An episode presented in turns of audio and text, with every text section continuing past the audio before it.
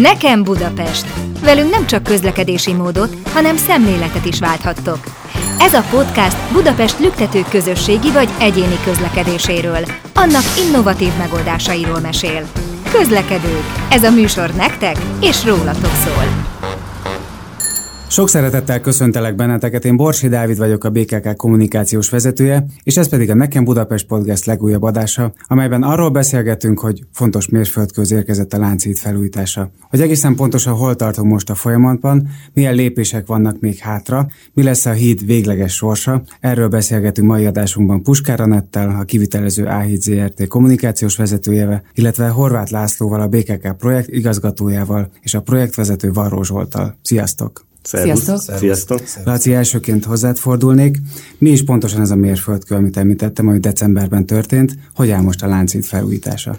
A híd felújítása nagyon jól áll. Megtörtént az útpályának a cseréje gyakorlatilag, tehát a teljes pályalemez ki lett cserélve, a korábbi vasbeton el lett bontva, és helyére ez az úgynevezett ortotróp acélpályalemez rendszer be lett építve. Ez gyakorlatilag egy ez könnyebb, jelent pontosan, az ortotróp is egyszerűen csak annyit jelent, hogy ilyen bordák vannak alulról nézve a pályalemezen, és nem vasbetonból, hanem acélból készült, így könnyebb, rugalmasabb, tehát sokkal jobban felveszi a hídnak akár a mozgását, illetve valamelyes tehermentesíti a láncokat. Tehát kevesebb terhet kell elviselni ezen túl a hídnak. Ez a pályalemez csere talán a legnagyobb rész, ami most befejeződött, illetve ugye nyilván rá került az az aszfalt réteg, amin az útpályán a forgalom tud haladni. Ezen kívül pedig a, a korrózióvédelmi munkák is egy óriási nagy feladat volt, amelyek szinte teljesen elkészültek. December 16-án nyitottuk meg a láncidat a közlekedők előtt. Egészen pontosan kik hajtatnak most rá a hídra? Jelenleg közösségi közlekedése, taxi, kerékpár, motorkerékpár és segédmotoros kerékpár az, ami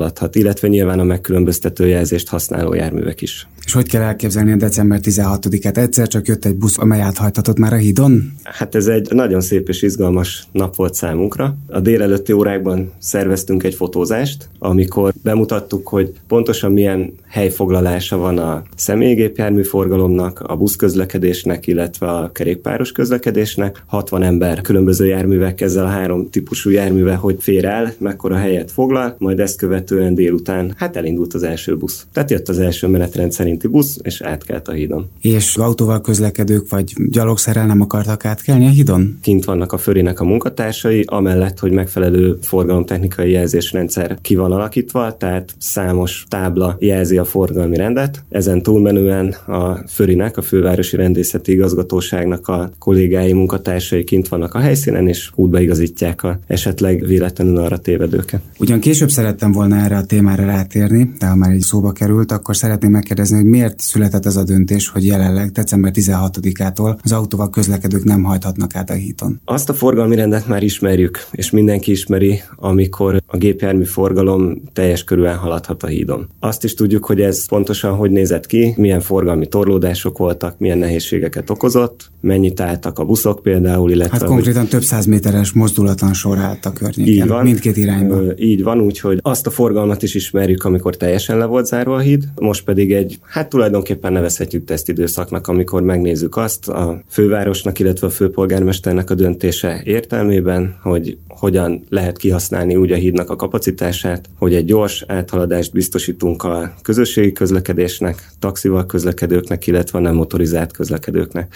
Ez egy tesztidőszak. És van arra vonatkozóan tapasztalat, hogy akik korábban a Lánchídon közlekedtek, azok a lezárás idején merre kerültek, merre jutottak át Pestről Budára, vagy fordítva? Hát valamelyes növekedett, de szinte érezhetetlen mértékben az Erzsébet hídnak, illetve a Margit hídnak a forgalma. Illetve egyébként még a Rákóczi híd az, ami ebben valamelyest részt vett, ugyanis a forgalmi elemzések alapján sok olyan gépjármű közlekedő használta a Ráncidat, akik a dél-pesti irányból érkeztek. Tehát ugye akkor a Pesti rakparton jöttek el egész a Lánchidig, most már Rákóczi hídon átjönnek, hogyha a budai célpontot keresik. És egyébként úgy reagált a forgalom, mint ahogy ti ezt számoltátok? Annyiban nehéz ezen időszak alapján ilyen jellegű következtetéseket levonni, mert a Covid okozta forgalmi változások teljesen felborították a fővárosnak a közlekedését. Ugye volt olyan időszak, amikor ingyenes volt a parkolás Budapesten, ez igencsak megnövelte a gépjármű forgalmat a belvárosban, illetve tényleg olyan a modellezés, az eredeti modellezéskor előre tervezhetetlen események voltak, amik akár a benzinár stoppot, vagy annak az eltörlését jelentik, ezeket az eredeti tervezéskor 2014-15-ben készült modellek még nem tudták, nem tartalmazták, de az látható volt, hogy a Lánchídhoz kötődően nem alakult ki érdemi forgalmi többlet a többi hídon. És mi a tapasztalat,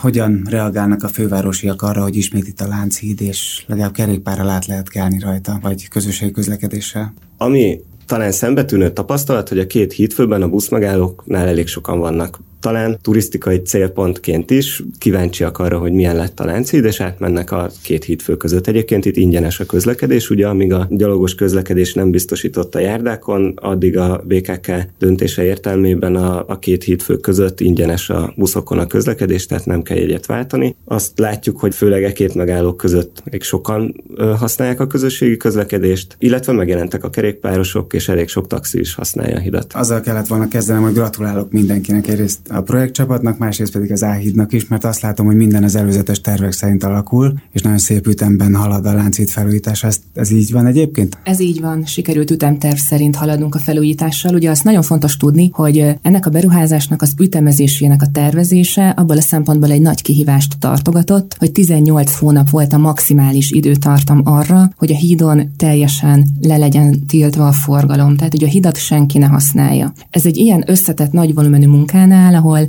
ráadásul egyébként nagyon kicsi a felvonulási terület, és nagyon sok párhuzamos munkafolyamatnak kell ebben a 18 hónapban összezsúfolódnia, úgyhogy jelentős részük egyébként nyilván ugyanazt a területet érinti a hídon is. Egy nagyon nagy kihívást jelentett, és ezért különösen fontos volt az, hogy a 18 hónapos teljes lezárás időszakát a lehető legjobban kihasználjuk, és mindent annak rendeltünk alá, hogy ez tartható legyen. És bocsánat, a hallgatók kedvéért azért ezt mondjuk el, hogy kiszabta ezt a korlátot a projektek. Tehát miért kellett ezt a 18 hónapot teljesíteni? Már az eredeti tervek készítésekor az organizáció így készült, vagy a lehetőségekhez képesti legrövidebb ideig tartson ez az időszak, illetve ugye több kormányhatározat, fővárosi közfejlesztések tanácsa döntés is született ezzel kapcsolatban, és gyakorlatilag 18 hónapban lett rögzítve ez az időtartam. A beruházás az ennél hosszabb ideig tart, hiszen mielőtt 2021. június 16-án a teljes lezárás megtörtént volna, hónapokkal előtte már elkezdődtek az előkészítő munkák, és ez nem csak a helyszíni az előkészítését jelentette, illetve később a járdának a lezárását, hanem azt is, hogy már megindultak azok a gyártási munkák, illetve egyedi tervezések, amelyekre szükség volt ahhoz, hogy amikor a 18 hónap elrajtol, akkor már maximálisan ezekre a nagy volumenű munkákra tudjunk koncentrálni. 18 hónap az 2021 júniusában indult, hogyha jól emlékszem, ugye? Így van, 2021 júniusában ezt kimondani is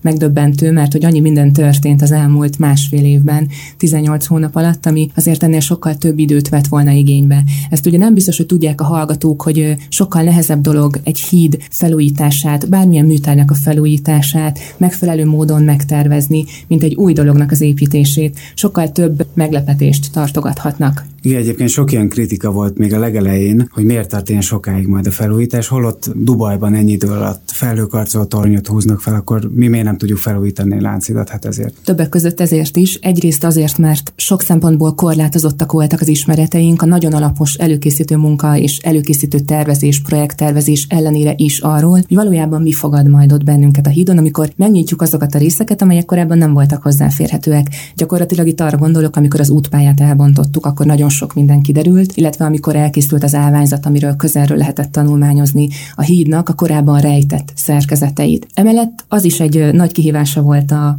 projektnek, hogy sokan hajlamosak elfelejteni, hogy mondjuk egy új építésnél, amikor az ember kiszámolja a megfelelő mennyiségeket, a technológiai sorrendet, akkor beszerzi az alapanyagokat, és aztán egy logikus sorrendben ezeket fölépíti, felhasználja. Itt a Lánchídon minden egyedi tervezés, egyedi gyártás, hiszen egy nagyon régi szerkezetről van szó, ami világörökség része tulajdonképpen ott fekszik egy olyan területen, ahol bármihez hozzányúl az ember, rengetegféle szakmai kontrollnak kell megfelelnie, örökségvédelemnek, nagyon sokféle hatóságnak, és természetesen ezeknek az elkészítési, gyártási, együtttervezési ideje az mind növelte azt az időt, amíg egy alapvető szerkezeti elem eljárt. Tehát én ezt korábban úgy mondtam, hogy nem volt egy lánchídbolt, ahol mondhattuk volna, hogy szeretnénk kérni 10 métert ebből vagy abból az alapanyagból, hanem konkrétan mindent nekünk Ez egy piaci rés egyébként, hát érdemes elgondolkodni rajta. Mik voltak a legnagyobb meglepetések, amikor elkezdtétek bontani a hitat?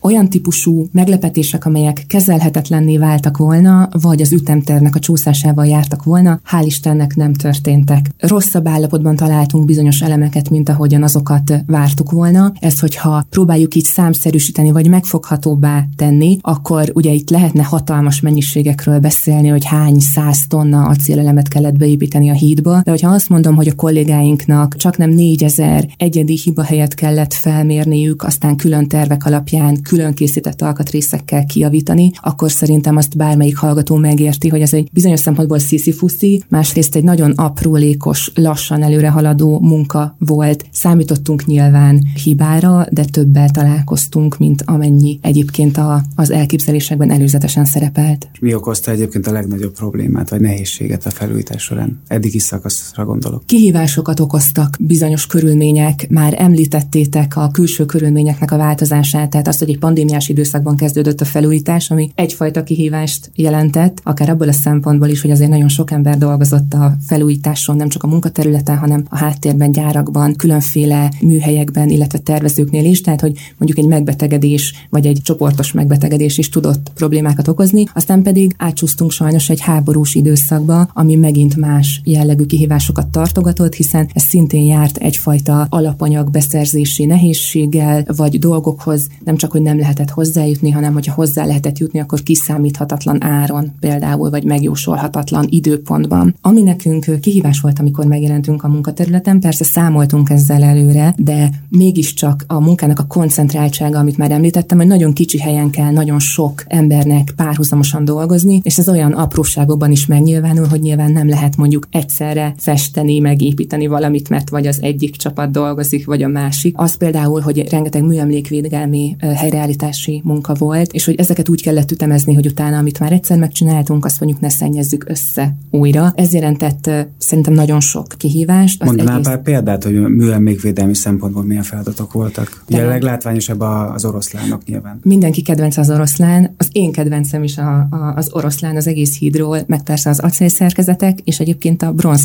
bronzkandeláberek. A műemlékvédelem abból a szempontból egy, egy nagyon érdekes kérdés, hogy a technikai műszaki kihívásoknak a jelentős része az mostanra már el van fedve. Tehát ez, hogy újjá kellett építeni mondjuk ezt az előregedett vasbetonpályát erre a modernebb, a híd egész súlyát tekintve 15%-os súlykönnyebbülést eredményező acélpálya szerkezetre, az már nem látszik, mert le van fedve, hiszen ott van rajta egy csodálatos aszfalt, azon közlekednek. Viszont az, hogy hatalmas kőfelületeket kellett megújítani a helyszínen, mert az oroszlánok ugye elköltöztek egy műhelybe, velük külön foglalkoztak, de mondjuk a két kapuzaton több mint 4000 négyzetméternyi külfelületet a helyszínen gondoztak a restaurátorok, a helyszínen tisztítottak meg. Az hatalmas kihívás volt. Az pedig, hogy számos fém restaurációs munka is történt, nem csak a pilonokon, most már gyönyörűen néznek ki azok a rozetták, különféle fém öntvénydíszek, amelyek visszakerültek például a kapuzatokra, de az, hogy az eredeti szerkezeten a pótlásra kerülő helyeken például imitálni tudjuk a szegecseket, az is egyfajta kihívás volt, és persze a kandeláberek, amelyek a Lánchídon a közvilágítást adják, de hát olyan szépek, hogy volt, aki díszvilágításnak nézte őket az üzempróba közben, és ezek között vannak az én kedvenceim is. A hídon a kandeláberek egy jelentős része restaurált, egy jelentős része rekonstruált, tehát korábban egy ágú kandeláber volt, de egy idealizált 1915-ös állapotnak megfelelően három ágú kandeláberként kerültek most már vissza egy modern technológiával. Meg alapvetően a 15-ös kinézet volt a cél. Így van, az eredeti híd, ami 1849-ben épült, az egy picit másképp nézett ki, kicsit gyengébb volt, könnyebb volt, nem is kicsit, mert az ilyen 2000 tonna körüli acél szerkezetet tartalmazott, és az első világháború alatti teljes átépítéskor több mint 5000 tonna acél épült be, és ennek a műemléki helyreállítása az, amit most a kivitelező elvégez. Itt a kandelábereknél, csak hogy ezeket, aki teheti, az nézze meg a budai oldalon, ugye már helyükre kerültek négy darab eredeti bronz kandeláber maradt fent, ezek nagyok, világosan megkülönböztethetőek a mostani, most elkészült, illetve felújított kandeláberek többségétől, amelyek egyébként az eredeti hídon is ott voltak, ezek nagyon ritka dolgok, az oroszlánokon meg a kapuzatokon kívül talán ezek a kandeláberek azok, amelyek az eredeti, eredeti, tehát 1849-es állapotból fent maradtak, és ezeket a korábbi években ugye más elvek mentén újították fel, mint most, sokszorosan le voltak festve. Most pedig azt a döntést hozták az örökségvédelmi szakemberek, hogy ezeket eredeti színükben kell megmutatni, eltávolították róluk a festékrétegeket, és eredeti bronz színükben látszódnak most. Nyilván majd patinázódni fognak, de gyönyörűen illenek egyébként a hídnak a szerkezetéhez. És az ember készített egy fotót mondjuk 2021. júniusában, és csinál most egy fényképet a hídról akkor milyen különbségeket fedezhet fel a kandeláberegen kívül? Megújítottuk a kőföleteket, a vállalkozó letisztította a kapuzatokat, eltűnt ez a csúnya fekezés szennyeződés rajta, amik hát az idő erodált, ezeket kiavították, ezeket a kőföleteket, voltak benne retörések, ezek pótlásra kerültek. A legtöbb elem esetében az volt a cél, hogy ne cserélve legyenek, hanem a meglévő elemek felhasználásával javítsunk a, a hídnak a megjelenésén. A, az oroszlánok is megszépültek. Egy érdekesség az, hogy felmerült a kérdés, hogy miért vágtuk három részre az oroszlánokat. Nem mi vágtuk három részre, már építéskor is ezek olyan nagy tömegű kőelemekből készültek, hogy három külön részből kellett ezeket kifaragni. Leemelték teherautóan, műhelybe szállították, és akkor ott a megfelelő körülmények között történt meg ezeknek a restaurálása. Az oroszlánoknál például kiemelt cél volt az, hogy ne új legyen a megjelenésük, hanem az ilyen finom kopásokat például meghagytuk az oroszlánoknak a sörényén, inkább amik ilyen letörések, hiányok voltak, ezeket állították a helyre a restaurátorok. Megjelenésben még hatalmas különbség az a korrózióvédelmi bevonatnak a, a megújítása, a régi rozsdás megjelenés helyett. Most ezt a szép galambszürke árnyalatot láthatják az arra közlekedők. Összhatásában egy sötétebb szín a korábbihoz képest. Ez egy olyan kékes szürke szín, ami közel áll egyébként nagyon a színpróbák során kiderült a, a hídnak a mi életünkben megismert színéhez. Attól tűnik egységében kicsit kontrasztosabbnak, hogy ahogyan megújultak a kőfelületek, amik szinte világítanak, mert ugye gránit és mészkőfelületek vannak a hídon, és a mészkő tisztítása nyomán gyönyörű időben a kapuzatok szinte fehéren világítanak. és ehhez képest, ehhez képest kontrasztosabbnak tűnik sokkal, és hozzá kell tenni természetesen, hogy az eltávolított régi bevonat az már az UV által jelentősen károsított, és egy egészen más technológiai bevonatrendszer volt. Ezért tűnik most így egységesebbnek is a, a hídnak a képe, valahogy egy határozottabb kontúr látszódik. Egyébként tényleg jóval karakteresebb az összhatás. Ami még különbség az az, hogy a világító testeket is lecserélt. Korábban nátriumlámpás világító testek voltak, ezeknek volt egy sárgás meleg fénye, viszont energiafelhasználás szempontjából nagyon kedvezőtlenek voltak. A felújítás során ledes világítás kerül kiépítésre, és ebből is egyébként egy meleg árnyalatú lett került kiválasztást, hogy minél jobban hasonlítson a korábbihoz. És nyugtassunk meg minden hallgatót, hogy ezek a LED lámpák is képesek lesznek fényjátékra, ugye?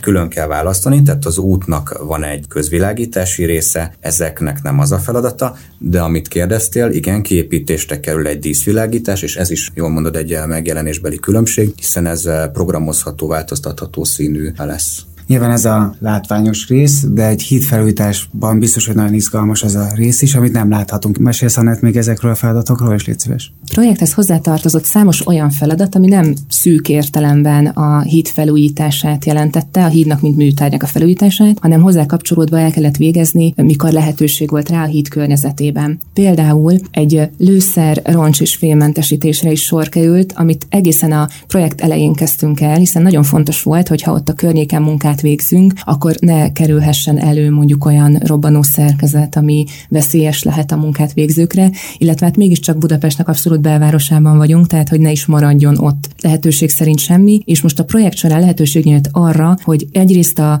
híd tengelyétől számítva 50-50 méterben merülő búvárok kutassák át a hídnak a környezetét, másrészt pedig 250-250 méterre szonárfelvételek is készültek.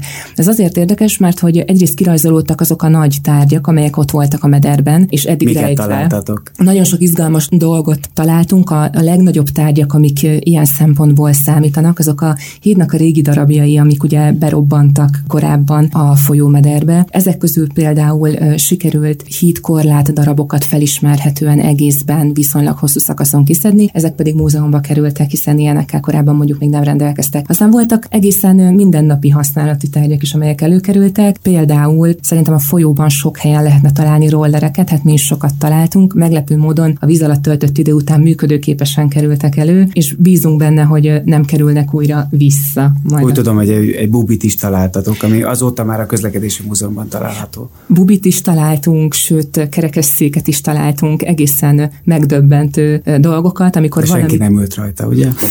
Hát legalábbis amikor mi megtaláltuk, akkor már nem. Ugye ilyenkor nehéz eldönteni, hogy, hogy vajon ott a folyó környékén kerültek ezek be a mederbe, vagy pedig valahonnan föntemről hozta a víz, vagy valamelyik árhullám, de az biztos, hogy nem várt dolgokkal találkoztunk. Ami a legérdekesebb volt talán, és ami a legjobban mutatja, hogy, hogy a láncinak milyen történelmi jelentősége van, és hogy milyen gazdag örökséget rejt még a pillanoknak a lábánál is, azok törökkori ágyugójók voltak, amelyeket még viszonylag hamar megtaláltunk, ezek szintén múzeumba kerültek, és ezek nagyon ritka és értékes leletnek számítanak. Laci Zsolt, rátok nézek, milyen lépések vannak még hátra? Ugye 2023 évvégére készül el a lánci teljes egészében. Így van. Mik történnek még addig? 80%-os mm, nagyjából az építési naplóba bejegyzett műszaki készültség. Ami hátra van, az a járdaburkolatoknak az elkészítése, a korlátoknak a felhelyezése, Zsolt által előbb említett díszvilágításnak, változtatható színképű díszvilágításnak a felhelyezése. Hát ez a gyöngysor, amit mindenki ismer a láncítnak a esti éjszakai képeiről. Ezt mm. mikor láthatjuk újra egyébként körülbelül?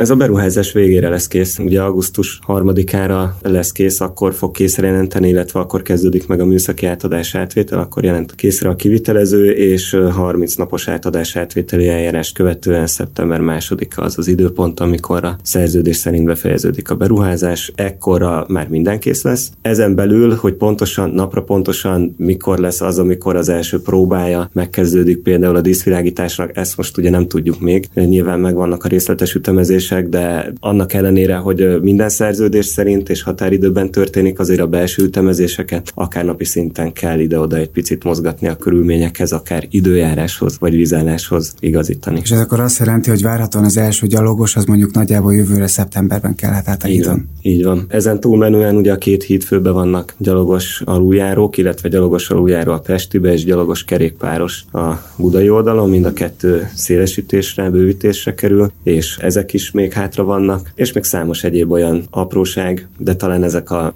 szembetűnőbbek. És ugye hátra van még egy nagyon fontos döntés, ami szerintem nagyon sokakat érdekel, hogy mi lesz az autóval közlekedőkkel. Ők átkelhetnek-e valaha a hídon, vagy innentől kezdve mindig úgy kell rá tekinteni, mint amely közösségi közlekedéssel, kerékpárra, motokerékpárra és gyalogszerrel lesz használható. Így van, ebben a főváros egy nagyon nyílt kommunikációt folytat, civil szervezetekkel, érdeklődőkkel, és hát gyakorlatilag a tesztidőszaknak a végén egyfajta közvéleménykutatást vagy szavazást fog a főváros ebben lefolytatni, és ennek az eredménye fogja meghatározni a végső forgalmi rendet. Ezt említette többször is, hogy az ütemterven belül van a felújítás. Fontos kérdés még a finanszírozás, ezzel hogy állunk jelen pillanatban. A fővárosi önkormányzat biztosította a teljes fedezetet. Korábban született két kormányhatározat is, 2018-ban az első, ami biztosított egy, hát az első határozat szerint egy 7 milliárd forintos összeget a láncít felújításának a támogatására, és az első, az érdekesség egyébként, hogy az első kormányhatározat az előírta a járda szélesítését is. BKK ki is írt egy kivitelezői közbeszerzési eljárást, majd 19-ben született egy következő kormányhatározat, ami törölte a járda szélesítést, és ezzel együtt 6 milliárd forintra csökkentette az állami támogatást. Ennek megfelelően ugye a BKK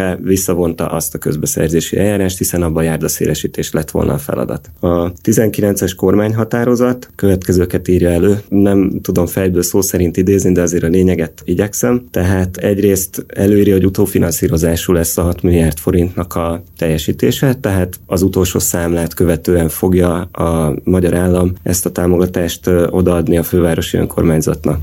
Ugye ez benne van egyrészt így a kormányhatározatban, másrészt viszont szerepel benne, hogy azonnal meg kell kötni a támogatói okiratot. Tehát a fővárosnak és a magyar államnak azonnal támogatási szerződést kell erre kötnie. Tehát az a helyzet soha nem fordulhat elő egy beruházásnál, hogy úgy indít el a BKK vagy bárki egy beruházást, hogy a teljes fedezetre még nincs meg a szerződésekben rögzített támogatás. Tehát az teljesen járható út, hogy egy utófinanszírozású támogatási szerződés kerül aláírásra, de mivel ugye ezek nem történtek meg, nincs meg ez a támogatási szerződés, ezért ahhoz, hogy a főváros utasítást tudjon adni a BKK számára, hogy életbe léptesse a vállalkozási szerződést, ehhez a fővárosnak biztosítania kellett ezt a 6 milliárdot előre. Tehát jelenleg a teljes fedezettel ilyen módon rendelkezünk, és a fővárosi önkormányzat bízik abban, hogy a kormány betartja a 18-as, 19-es kormányhatározatot, illetve a 20-as, 2020-as FKT határozatot ez ügyben, és mielőbb megköti a támogatási szerződést. És a támogatásnak nem volt feltétele az, hogy autó is közlekedhessen a hídon? A támogatási szerződés 18 hónapban maximalizálta azt az időszakot, amikor az útpályát el kell készíteni. De nincs megkötve a támogatási szerződés, amiben ki lehetett volna kötni egy ilyen feltételt. Költségkerettel hogy áll egyébként a projekt? Tehát benne vagyunk a költségkeretben? Teljes mértékben. 25,75 milliárd forint a teljes költségkeret, ez tartalmazza a nettó vállalkozói díjat, ami 18,8 milliárd forint, tartalmazza a műszaki ellenőri díjat, tartalmaz egyéb szakértői díjakat, a tartalékkeretet, ami egy 10%-os tartalékkeret. Ami arra, arra kell, hogyha bármi olyan váratlan történik, amivel nem kalkuláltatok korábban. Ugye? Így van, és tartalmazza még a nagyjából 5-5,5 milliárd forint közé tehető áfát. Tehát ugye a főváros áfát fizet a magyar állam felé, nagyjából egyébként ennek a 6 milliárdos támogatási szerződés, remélt támogatási szerződésnek a 90%-át áfába vissza is fizeti. Illetve már vissza is fizette egy részét. Zsolt és Laci említett, hogy milyen feladatok vannak hátra, ti hogy készültök erre a következő szűk egy évre? Mi már visszatértünk a munkaterületre, és a kihívások között nem említettem, hogy az építőiparnak egy általános nem kihívás, hanem adottsága, hogy van egy időjárás, ami ugye befolyásolni tudja a munkákat. Úgyhogy most elsősorban azt csináljuk, mint amiket tavaly is már kitaláltunk, hogy fedett, zártabb helyekre húzódunk, tehát most például a híd alatt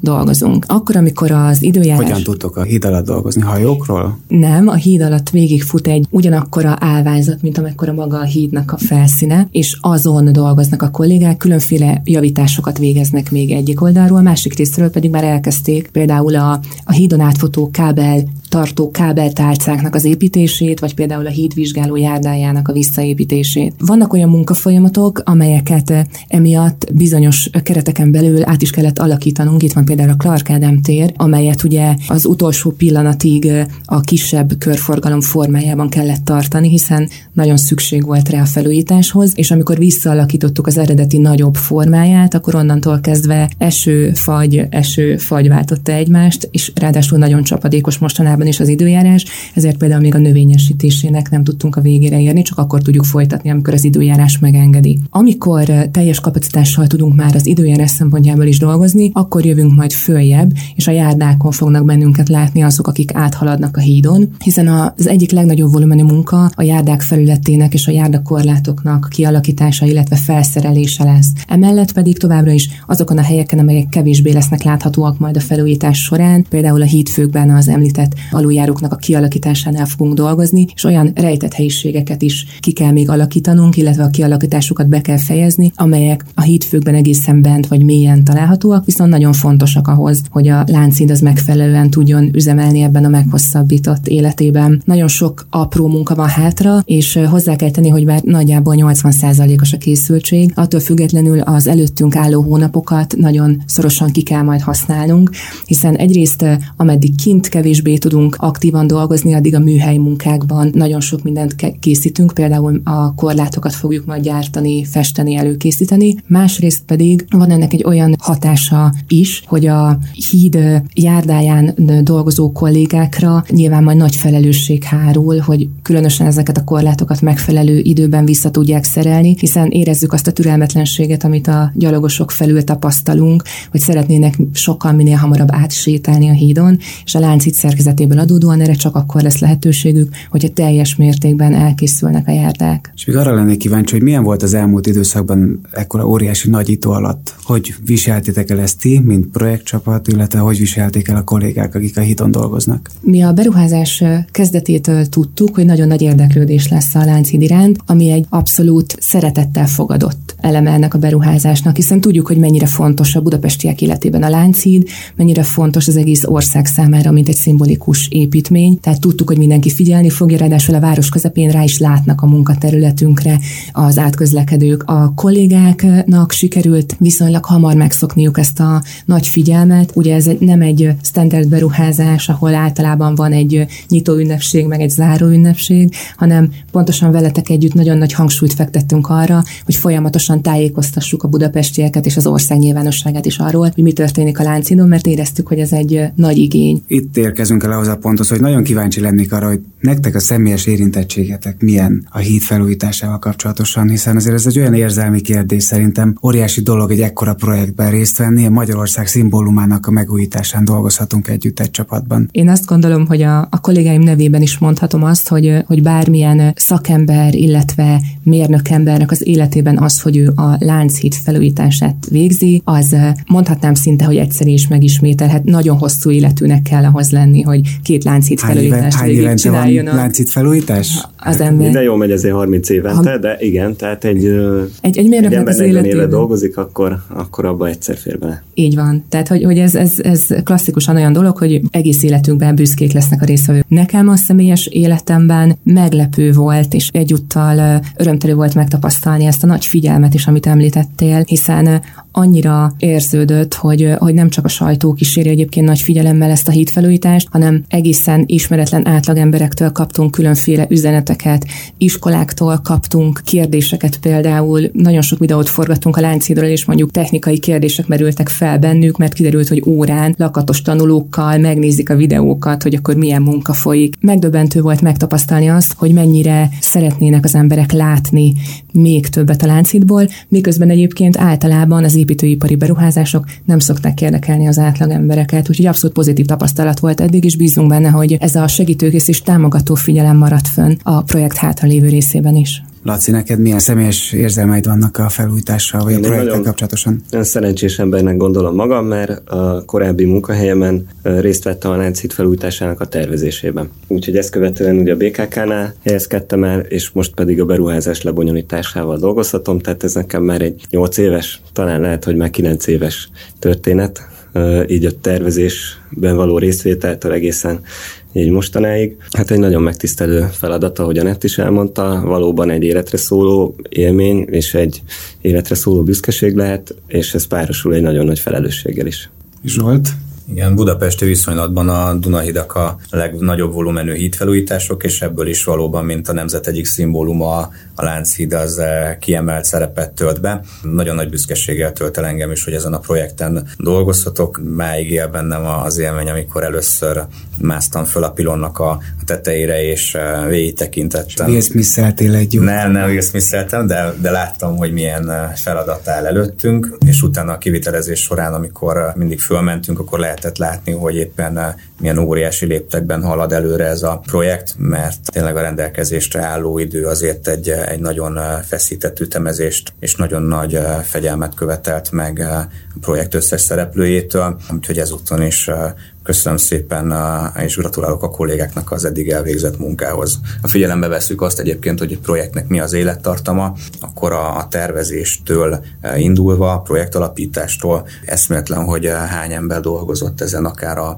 a főváros részéről, akár a, a BKK részéről, a tervező oldaláról, mérnök csapattól, a hatóságoktól, akik ezt engedélyezték, a kivitelezőn ugye, akik meg felteszik erre az egészre a koronát. Úgyhogy köszönöm szépen a teljes projektcsapatnak. Lehet egyébként számosítani, hogy hány ember dolgozott, vagy dolgozik a projekten összesen? Több, több száz embert jelent össze számolva azon, hogy több száz ember, tehát fővárosi önkormányzata, vagy főpolgármesteri hivatal alkalmazottaitól kezdve, akik szintén nagyon nagy tisztelettel bánnak a Lánchiddal, vagy a Lánchiddal kapcsolatos ügyekkel, tényleg itt több száz ember. Igen, egyébként talán zárszónak a Zsolt zárszava volt a legjobb. Én is gratulálok mindenkinek, aki részt vesz a projektben, és azt kívánom, hogy a hátralévő szakasz, tehát 23 nyarának végéig tartó szakasz is hasonlóan sikeresen teljen, mint az eddigiek. Úgyhogy mindenkinek kitartást, és bízom abban, hogy szeptemberben mi is együtt sétálhatunk majd át a hídon. Köszönöm, köszönöm szépen a figyelmeteket, és köszönöm, hogy itt voltatok velünk. Sziasztok! Sziasztok! Sziasztok! Ez volt a Nekem Budapest, a BKK podcastja. Közlekedésen innen és túl. Ha érdekesnek találtátok a beszélgetést, hallgassatok minket legközelebb is. Addig pedig kövessétek a közösségi oldalainkat, hogy első kézből értesüljetek az újdonságokról. Köszönjük figyelmeteket!